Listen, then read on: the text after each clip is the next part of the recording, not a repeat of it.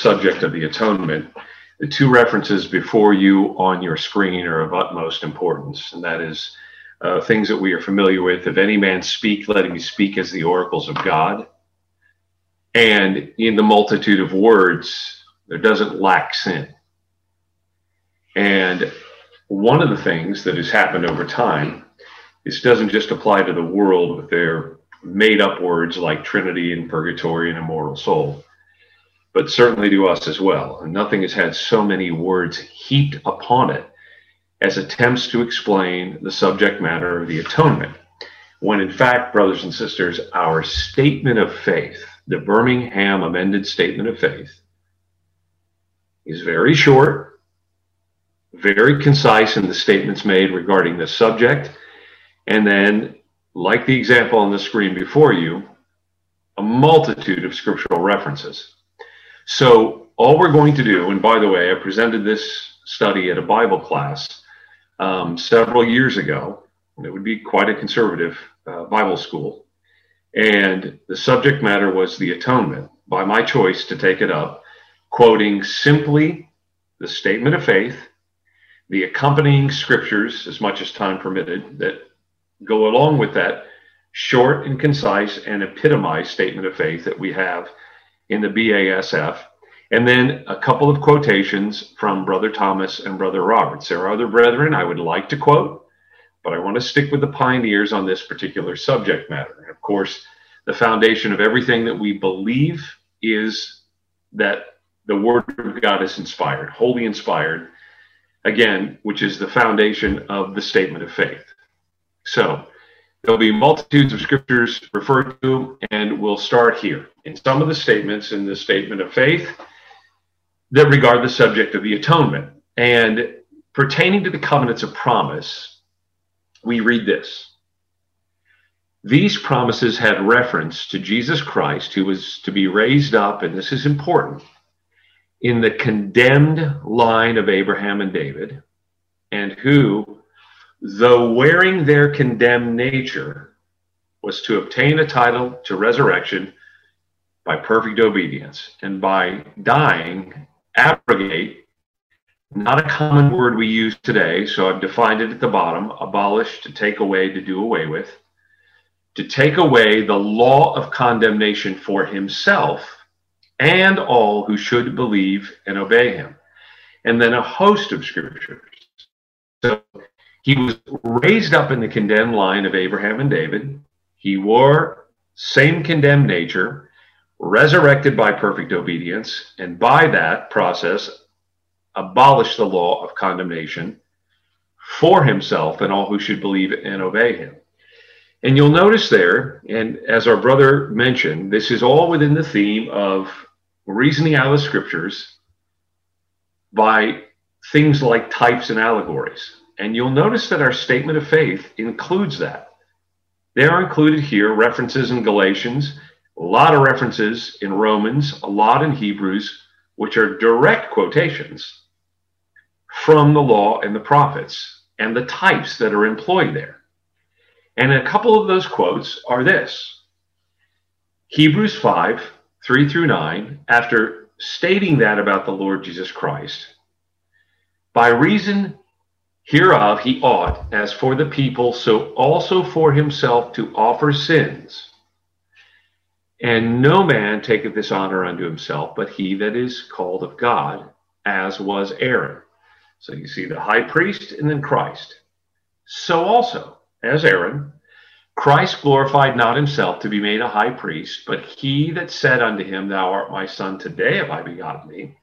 He saith also in another place, here's another quotation, Thou art a priest forever after the order of Melchizedek, who in the days of his flesh, when he had offered up prayers and supplications with strong crying and tears unto him that was able to save him from death, he was heard in that he feared.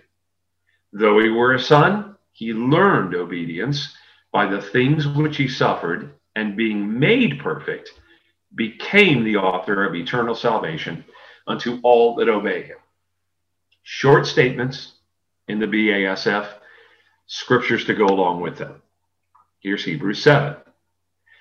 For such a high priest became us, who is holy, harmless, undefiled, separate from sinners, and made higher than the heavens, who needeth not daily as those high priests, those high priests, to offer up sacrifice, first for his own sins, and then for the people's. This he did once when he offered up himself. You understand the truth. You can glean all the principles of those quotations and the epitomized statement, Birmingham Amended Statement of Faith. We don't have to heap a lot of words on it. The physical law of our nature. It says this in our statement of faith. Adam broke this law and was adjudged unworthy of immortality and sentenced to return to the ground from whence he was taken. Note this, brothers and sisters. Short, concise statement, a lot of scriptures to go with it a sentence which defiled and became a physical law of his being and was transmitted to all his posterity, the physical law of his being. And you'll notice one of the quotes we use in our statement of faith is Psalm 51, verse 5. Behold, I was shapen in iniquity and in sin did my mother conceive me. You will know, brethren, as I well know, that verse is not quoted in that context today. It is put in a moral realm, not a physical realm, as if there was some sort of scandal in David's house. John 3, verses 5 through 7, also quoted in our statement of faith. Except a man be born of water and of spirit, he cannot enter into the kingdom of God. That which is born of the flesh is flesh. That which is born of the spirit is spirit. And 1 Corinthians 15, verse 2. For as in Adam all die, even so in Christ shall all be made alive. And here's the quote from Elpis Israel regarding that quote of Psalm 51. Every son of Adam is conceived in sin and shapen in iniquity, and therefore sinful flesh. On the principle that what is born of flesh is flesh. Elpis Israel, John Thomas. Those references are not necessarily used in that sense today. They are taking from the physical law into a moral realm and that's where we can quickly go astray. Sin enters the world through one man, and death, death, death becomes a physical law. We know the context of Genesis 3 because thou hast hearkened unto the voice of thy wife and hast eaten of the tree of which I commanded thee, saying, Thou shalt not eat of it. Of course, in the blue, till thou return unto the ground, for out of it wast thou taken, for dust thou art, unto dust thou shalt thou return. Here's the reference, which we quote many times in our statement of faith from Romans 5 Wherefore, as by one man sin entered the world, and death by sin, so death passed upon all men, for that all have sinned. And we know that from Genesis 5.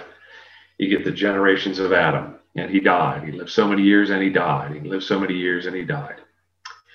Romans 5:15 For if through the offense of one many be dead and by the way Romans 5 you can circle one all throughout that chapter it's speaking of one man Adam bringing sin and death in the world one man Christ bringing redemption much more the grace of God and the gift of grace which is by one man Jesus Christ hath bound unto many so here's the first and last Adam brought to bear Sin, I say, John Thomas, Elpis Israel, first work we have in the truth, is a synonym, it's synonymous with human nature. Hence, the flesh is invariably regarded as unclean. It is therefore written, How can he be clean who was born of a woman? Quoting Job 25. And again, quoting Job 14, which we quote, who can bring a clean thing out of an unclean? Not one. this view of sin in the flesh is enlightening in the things concerning Jesus. The apostle says God made him sin for us who knew no sin. And this he explains in another place by saying that he sent his own son in the likeness of sinful flesh. And for sin, condemned sin in the flesh. Romans 8 and 3, of course. In the offering of his body once. Sin could not have been condemned in the body of Jesus if it had not existed there. His body was as unclean as the bodies of those he died for. For he was born of a woman, and not one can bring a clean body out of a defiled body, for that Jesus saith himself, which is born of flesh is flesh. And of course, we know what Mary did. She went and cleansed herself according to the law after the birth of Christ. For since by man came death, 1 Corinthians 15, by man came also the resurrection of the dead. These two men, we know what they represent, the chiefs of the different generation, and the subject is death. For as in Adam all die, even so in Christ shall all be made alive. Death and alive, the two federal heads, Christ and Adam. Romans 7 I delight in the law of God after the inward man, but I see another law in my members, warring against the law of my mind and bringing me into captivity of the law of sin which is in my members. O wretched man that I am, who shall deliver me from the body of this death? Says Paul.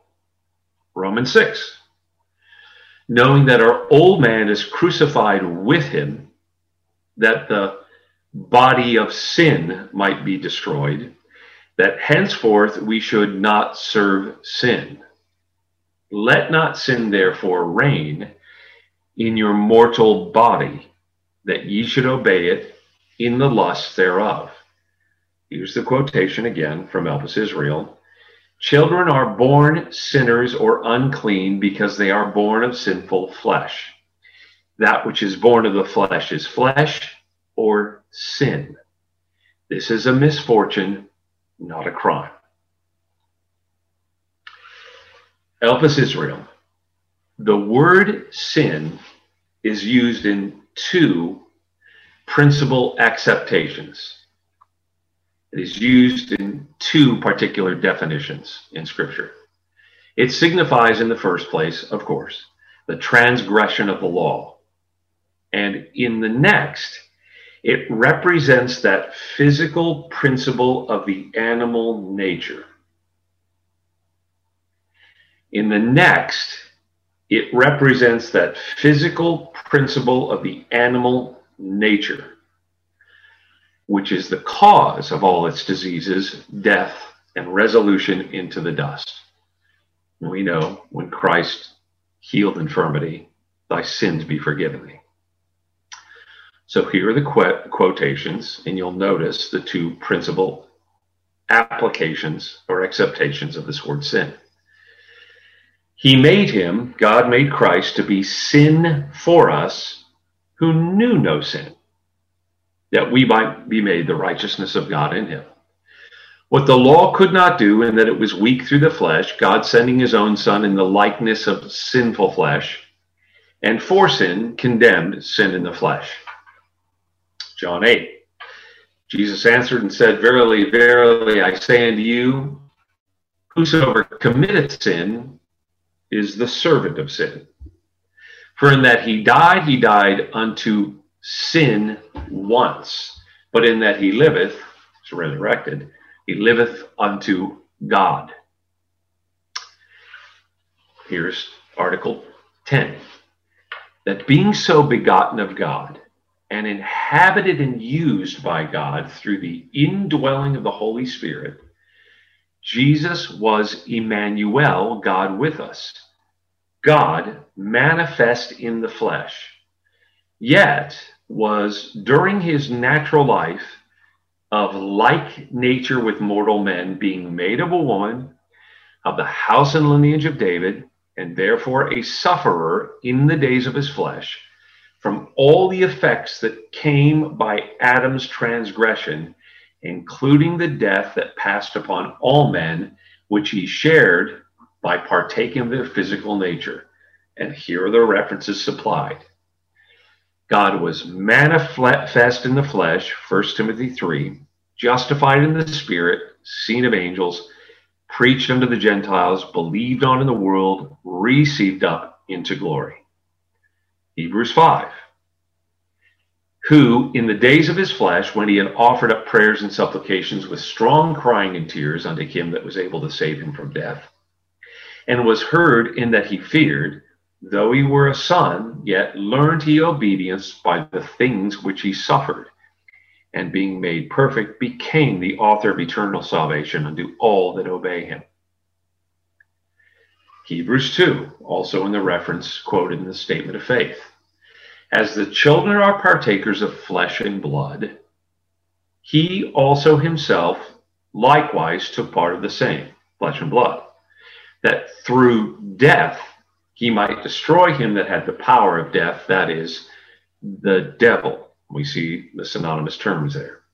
And deliver them who through fear of death were all their lifetime subject to bondage. For verily he took not on him the nature of angels, but he took on him the seed of Abraham. And as we've already quoted, Romans 8 and 3. Here's 2 Corinthians 13, verse 4. For though he was crucified through weakness, as we know, refers to nature. Yet he liveth by the power of God, for we also are weak in him, and we shall live with him by the power of God toward you. But when the fullness of the time was come, God sent forth his Son, made of a woman, made under the law. You can see the constant quotation of scriptures, brothers and sisters that are cited in our statement of faith. Short statement of what the scriptures say, then a constant stream of biblical references. He shared our nature. Romans 1 3 through 4 came in the condemned line of David and Abraham. Concerning his son Jesus Christ our Lord, which was made the seed of David according to the flesh Colossians 1. Ye that were sometimes alienated and enemies in your mind by wicked works, yet now hath he reconciled in the body of his flesh through death, to present you holy and unblameable and un- unreprovable in his sight. 1 Peter 2 24. We talked about this in the tabernacle, that the natural man is represented as a tree and the wood cut down and formed for the tabernacle, who his own self bare our sins in his own body. That's where it was born. On the tree, that we being dead to sin should live unto righteousness, by whose stripes ye are healed or healed. Job 14 and 4. Who can bring a clean thing out of an unclean? Not one. Brother Roberts, the law of Moses says, a sinless man, wholly harmless, separate from sinners, made subject to the consequence of sin. The statement that he did these things for us, Brother Roberts, Law of Moses, has blinded many to the fact that he did them for himself first, without which he could not have done them for us. For it was by doing them for himself that he did them for us. He did them for us only as we may become part of him in merging our individualities in him by taking part in his death and putting on his name and sharing his life afterwards. Another quote from Law Moses. It was a sacrifice operative on himself, first of all. For he is the beginning of the new creation, the two federal heads, Adam and Christ. The first fruits of the new harvest, the foundation of the new temple. As such, it was needful that he should himself be the subject of the process and the reaper of the results. Hence the testimony in Hebrews 13 that by his own blood he entered into the holy place. He obtained middle voice, meaning to be done to oneself. Uh, I'm sorry, self subjective state of the verb, eternal redemption. And you know that for us is not in the original, it's interpolated. The Father saved him from death for his obedience unto death. Everything we get in the very short statements in our statement of faith and the compound of scriptures that are used as a reference, bearing our condemned nature. That it was this mission that necessitated the miraculous begettal of Christ of a human mother, enabling him to bear our condemnation, and at the same time, be a sinless bearer thereof two different applications of sin a sinless bearer thereof, and therefore one who could rise after suffering the death required by the righteousness of God. And we know Luke 2, taken from Leviticus 12. After he was born, she called his name Jesus. And when the days of her purification, according to the law of Moses, were accomplished, they brought him to Jerusalem, and you'll get all that purification in Leviticus 12 that you will recall. According to this physical law, says Brother Thomas now Elpis Israel, this physical law, the seed of the woman was born into the world. The nature of Mary was as unclean as that of any other woman. It's in our statement of faith of doctrines to be rejected the Immaculate Conception. That means that she was sinless. The nature of Mary was as unclean as that of other women, therefore, could give birth only to a body like her own, though especially prepared of God. Had Mary's nature been immaculate, as her idolatrous worshippers contend, an immaculate body would have been born of her, which therefore would have not answered the purpose of God, which was to condemn sin in the flesh, a thing that could not have been accomplished if there were no sin there. Sinful flesh being the hereditary nature of the Lord Jesus, he was a fit and proper sacrifice for sin. Of course, I'm quoting Elpis Israel John Thomas especially as he was himself innocent of the great transgression, having been obedient in all things. Appearing in the nature of the seed of Abraham, he was subject to all the emotions by which we are troubled, so that he was enabled to sympathize with our infirmities, being made in all things like unto his brethren. However, he possessed the Spirit without measure, though sharing our nature. That Jesus of Nazareth was born, I'm sorry, Jesus of Nazareth was the Son of God, begotten or born of the Virgin Mary by the Holy Spirit. Flesh had nothing to do with it. Without the intervention of man, and afterwards anointed with the same Spirit without measure at his baptism. Luke 4 says, Jesus being full of the Holy Spirit, returned from Jordan, was led by the Spirit into the wilderness, being 40 days tempted of the devil.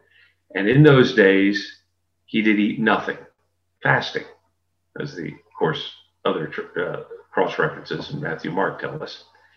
And when they were ended, he afterwards was a hungered. Psalm 80 says, let thy hand be upon the man of thy right hand, upon the Son of Man, whom thou madest strong for thyself. God made him strong for himself. Uh, Brother Roberts, Law Moses, the Lord Jesus was human nature taken hold of by the Spirit. His character and conduct and sinlessness was separate from his nature. Strengthened by his Father, and these are the quotes that were in the statement of faith just a moment ago Jesus overcame sin's flesh. There shall come forth out of the rod of the stem of Jesse. He shares our nature.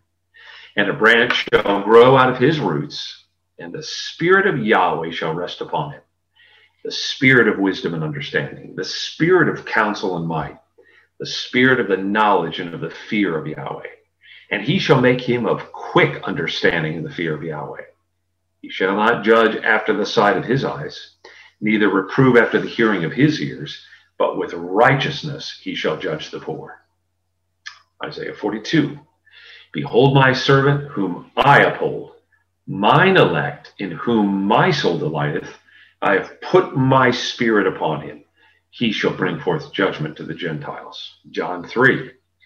For he whom God hath sent speaketh the words of God. That's important. The words that he speaks, John 6, are spirit. For he whom God hath sent speaketh the words of God. God giveth not the Spirit by measure unto him. And we know that's a double negative common in Scripture. In other words, God gave the Spirit with no restraint unto him.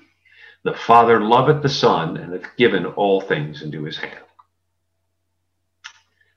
John 10, verse 30 I and my Father are one. Jesus was always obedient, always reflected the Father's character. Then said Jesus unto them, I do nothing of myself, but as my Father has taught me, I speak these things. He that sent me is with me. The Father hath not let me alone, for I do always the things that please him. Amazing, while sharing our nature. For I came down from heaven not to do my own will, but the will of him that sent me. Philip saith unto him, Lord, show us the Father, and it sufficeth us. Jesus saith unto him, Have I been so long time with you, and yet hast thou not known me, Philip? He that has seen me hath seen the Father. How sayest thou, Show us the Father? Believest thou not that I am in the Father and the Father in me? The words that I speak unto you, I speak not of myself, but the Father that dwelleth in me. He doeth the works. Believe me that I am in the Father and the Father in me. Possessing sinful flesh was no sin in him, who kept it under perfect control and did always those things that pleased the Father. At the same time, being the sinful, I'm sorry, being the sinful flesh derived from the condemned transgressors of Edom. It admitted of sin being publicly condemned in him without any collision with the claims of his personal righteousness, which were to be met by an immediate and glorious resurrection. Again, Law of Moses, Brother Roberts. He was made sin for us, that he was made of a woman in the likeness of sinful flesh and that by a figure God hath laid on him the iniquities of us all, and that he bore our sins in his own body to the tree. 1 Peter 2:24. Although sharing our nature, Jesus never guilty of the first principal acceptation of sin, and that is transgression. We have a high priest, sorry, Hebrews 4, 4, uh, 4 verse 15 which cannot be touched with the feeling of our infirmities, but was in all points tempted like as we are, yet without sin. For as much as then as the children are partakers of flesh and blood, he also himself likewise took part of the same, that through death he might destroy him that had the power of death, that is, the devil And of course, Romans 8 and 3 and 2 Corinthians 5:21. He made him to be sin for us who knew no sin. Jesus did not obey his sin-prone nature, but did his Father's will. Philippians 2, verse 8. Being found in the fashion of man, he humbled himself, became obedient unto death, even the death of the cross. Hebrews 9:26. For then must he oft have suffered since the foundation of the world. But now, once in the end of the world, he hath appeared to put away sin by the sacrifice of himself. 1 Peter 4 and 1. For as much then as Christ has suffered for us in the flesh, arm yourselves likewise with the same mind. For he that has suffered in the flesh has ceased from sin. Filled with the Spirit word, sin was never conceived in the mind of Christ. The Birmingham amended of state statement, Birmingham amended statement of faith does not relate James 1 verses 14 through 15 to the Lord Jesus Christ. Again, as we are pointing out in Psalm 51, it's something that is often used for Christ, but is not referenced concerning him in our statement of faith. Every man is tempted when he's drawn away of his own lust and enticed. Then, when lust is conceived, it bringeth forth sin, and sin, when it is finished, bringeth forth death. That describes death as the process of transgression, not Christ's mind. Jesus was an absolute and complete manifestation of the Father. The Word was made flesh, I'm sorry, and tabernacled among us. And we beheld his glory, the glory as of the only begotten of the Father, full of grace and truth.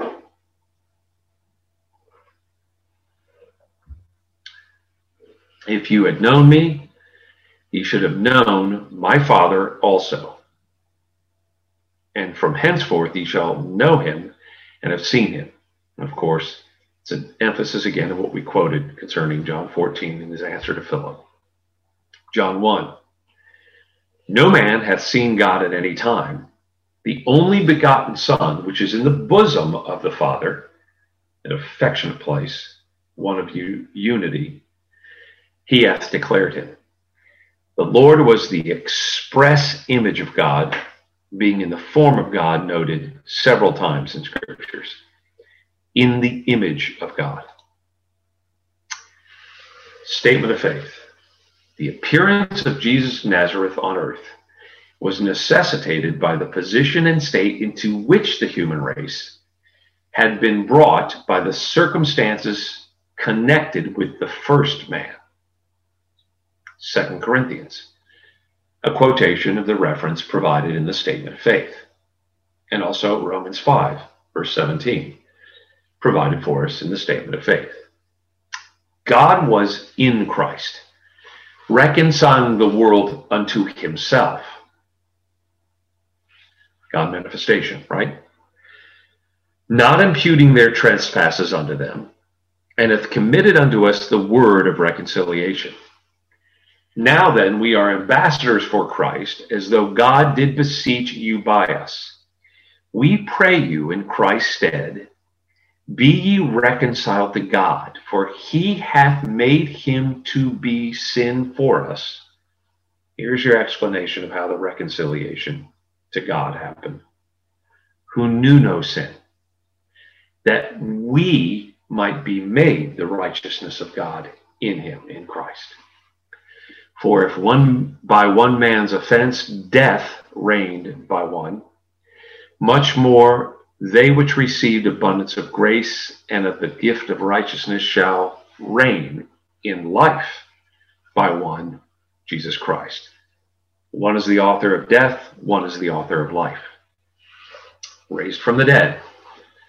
On the third day, God raised him from the dead and exalted him to the heavens as priestly mediator between God and man in the process of gathering from among them a people who should be saved by the belief and obedience of the truth. That these promises had reference to Jesus Christ. Notice again, who was raised up in the condemned line of Abraham and David, where we started, and the wearing their condemned nature was to obtain a title to resurrection by perfect obedience.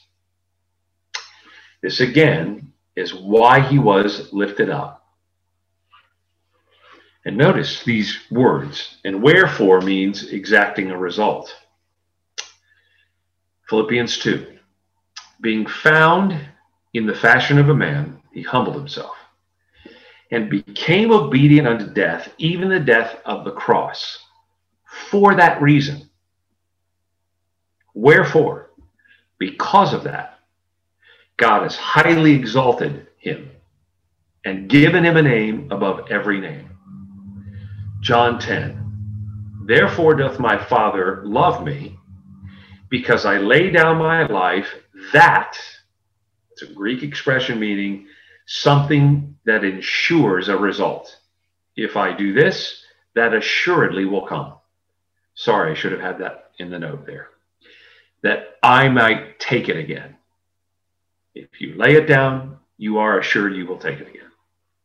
No man taketh it from me, but I lay it down voluntarily of myself. I have power to lay it down, I have power to take it again. This commandment have I received of my Father. God ensured his resurrection if he was given to perfect obedience. Whom God hath raised up, Acts 2 and 24, having loosed the pains of death. Death, it's the problem. He tasted death for every man because it was not possible that he should be holden of it, not guilty of the great transgression, as Brother Thomas says. David, after he'd served his own generation by the will of God, he did fall on sleep. He was laid unto his fathers. He did see corruption. But Christ, whom God raised up, saw no corruption. It was a reward for obedience. For himself and all who should believe and obey him. Neither by the blood of goats and calves, but by his own blood he entered in once into the holy place, having obtained eternal redemption. And actually, in your King James Version, those words for us are italicized, removed in some translations. They're definitely not there because the quote from Brother Roberts in the blood of Christ. You will observe the two words for us are not in the original. The verb is in the middle voice. We have no middle voice in the English. We have passive or active. You either do for someone or someone is doing unto you in the English. But in the Greek, there's another voice. It's a middle voice, the state of that verb in which you do a thing to yourself. That's the reference to John 10. He laid it down, ensuring that he would take it again. It was for the benefit of himself. Law of Moses, Brother Robert Roberts. It was a sacrifice operative on himself, first of all, for he is the beginning of the new creation, first fruits of the new harvest, foundation of the new temple. He was the nucleus of the new and healthy life developed among men for the healing of all who should become incorporate with him. As such, it was needful that he should himself be the subject of the process and the reaper of the results. The head of the new creation if if by man, I'm sorry, there if there if sorry. Let me try that one more time. Second Corinthians 5. Therefore, if any man be in Christ, he is a new creature. Old things passed away, all things are become new. Galatians, in Christ Jesus, neither circumcision availeth nor uncircumcision, a new creation. As many as walk according to this rule, peace and mercy upon the Israel of God. Romans 8 and 29 whom he did foreknow, that is, the process was foreknown and predestinated, to be conformed to the image of God, that he might be the firstborn among many brethren, called the assembly the ecclesia, the firstborns, of course, in Hebrews chapter 12. Colossians 1:18, he is the head of the body, the ecclesia, which is the beginning.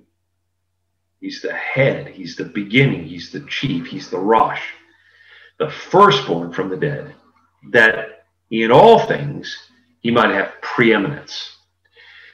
As in Adam all die, even so in Christ shall all be made alive, every man in his own order, Christ the firstfruits, who was resurrected after three days, which is what Paul says in 1 Corinthians 15. And afterwards, they that are Christ at his second advent, at his coming. The priest, the mediator, the intercessor.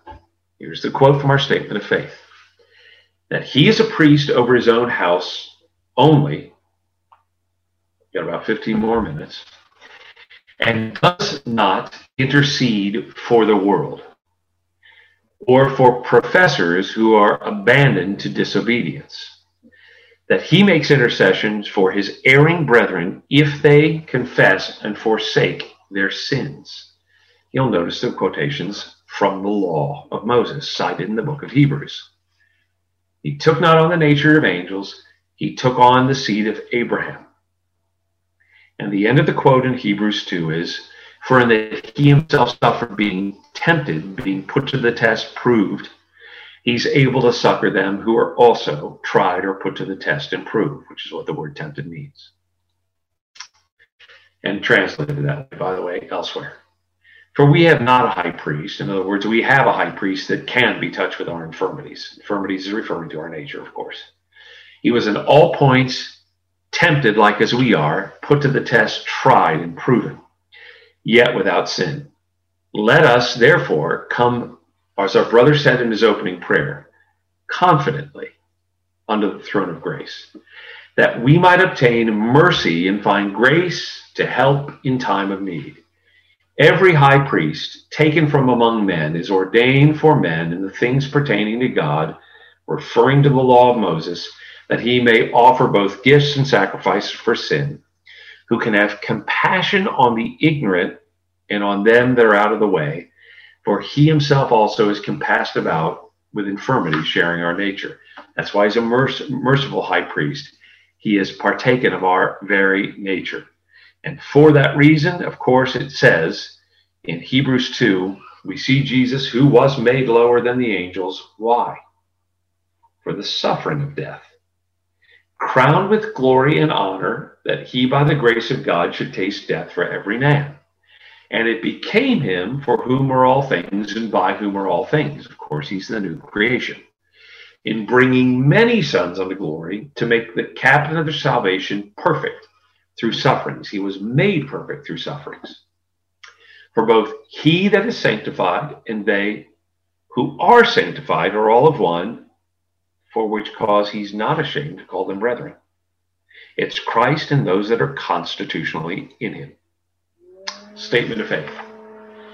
That the way to obtain this salvation is to believe the gospel they preached and to take on the name and service of Christ. By being thereupon immersed in water and continuing patiently in the observance of all things that he commanded, none being recognized as his friends except those who do what he has commanded. Again, citing references quoted in our statement of faith. As many as have been baptized into Christ have put on Christ. Neither Jew nor Gentile, bond or free, male or female, you're all one in Christ Jesus. And if you be Christ, then are ye Abraham's seed and heirs according to the promise.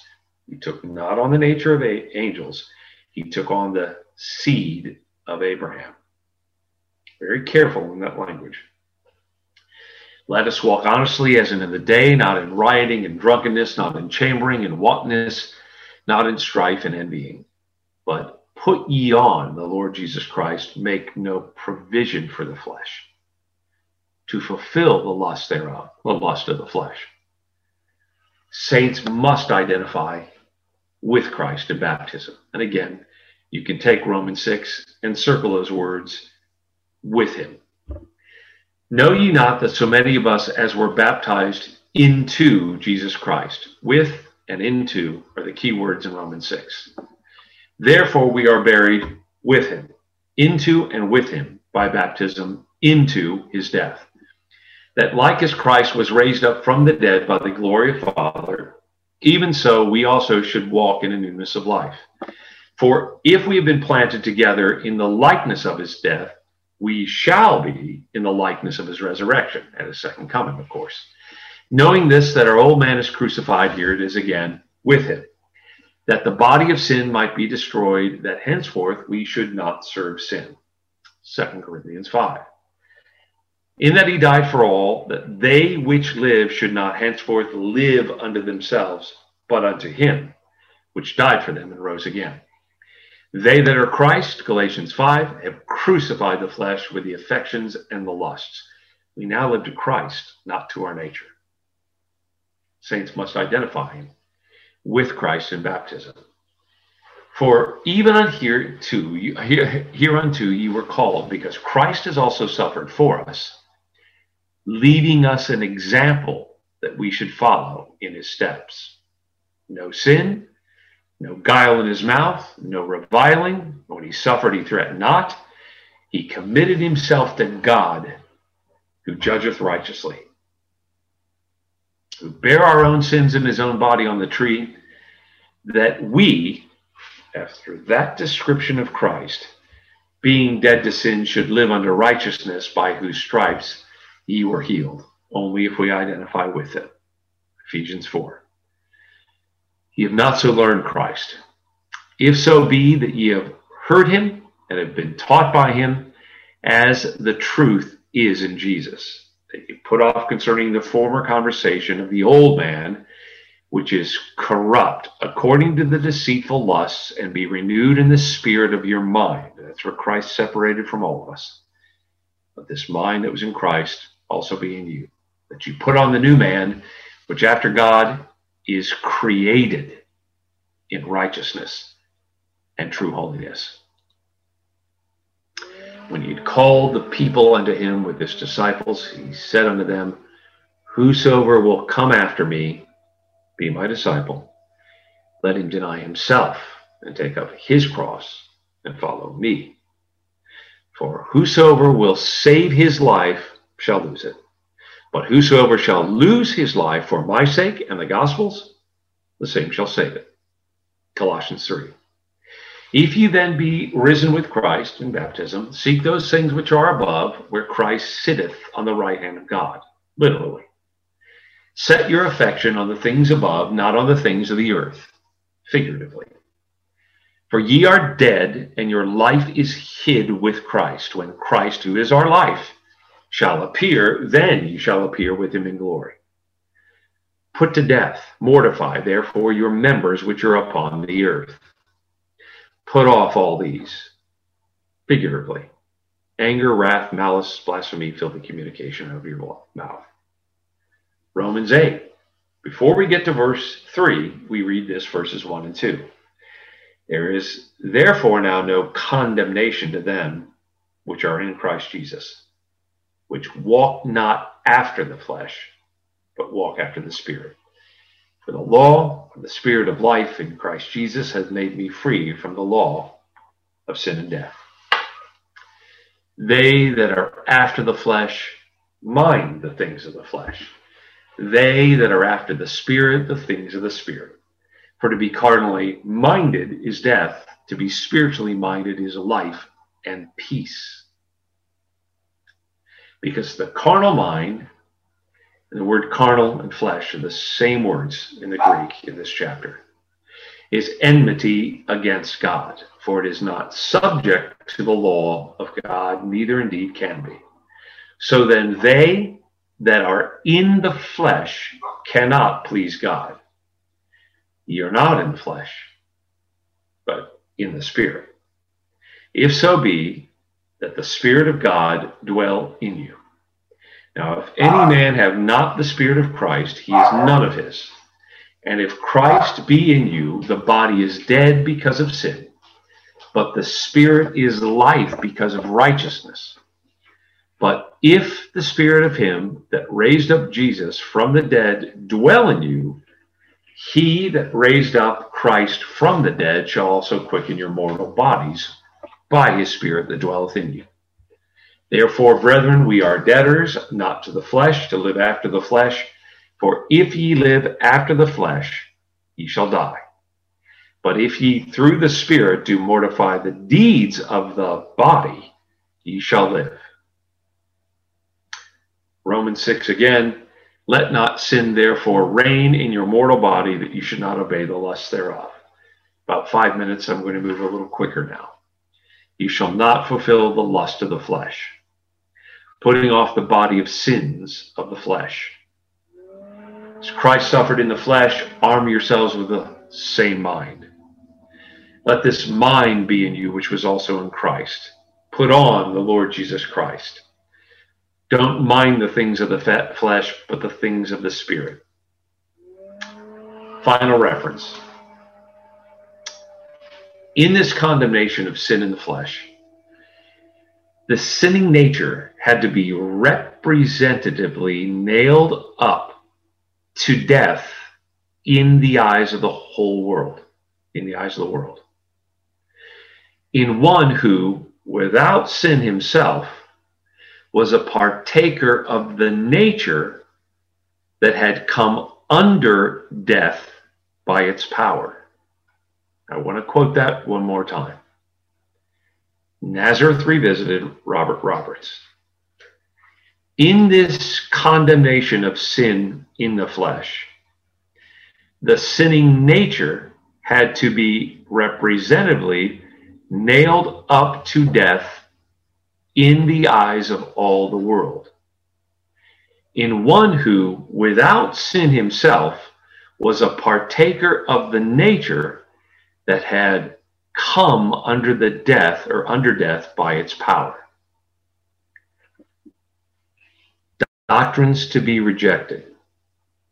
The first one is obvious that Christ's nature was not immaculate. That simply means that Catholic teaching that Mary was immaculate, sinless herself, and therefore that's how Christ was immaculate. The immaculate conception, the immaculate birth, birth, because she, of course, is the Holy Mother Mary to the Catholic Church. But the doctrines to be rejected, number 27, is important. We reject the claims that there is no sin in the flesh. We understand that sin has two principal acceptations in Scripture.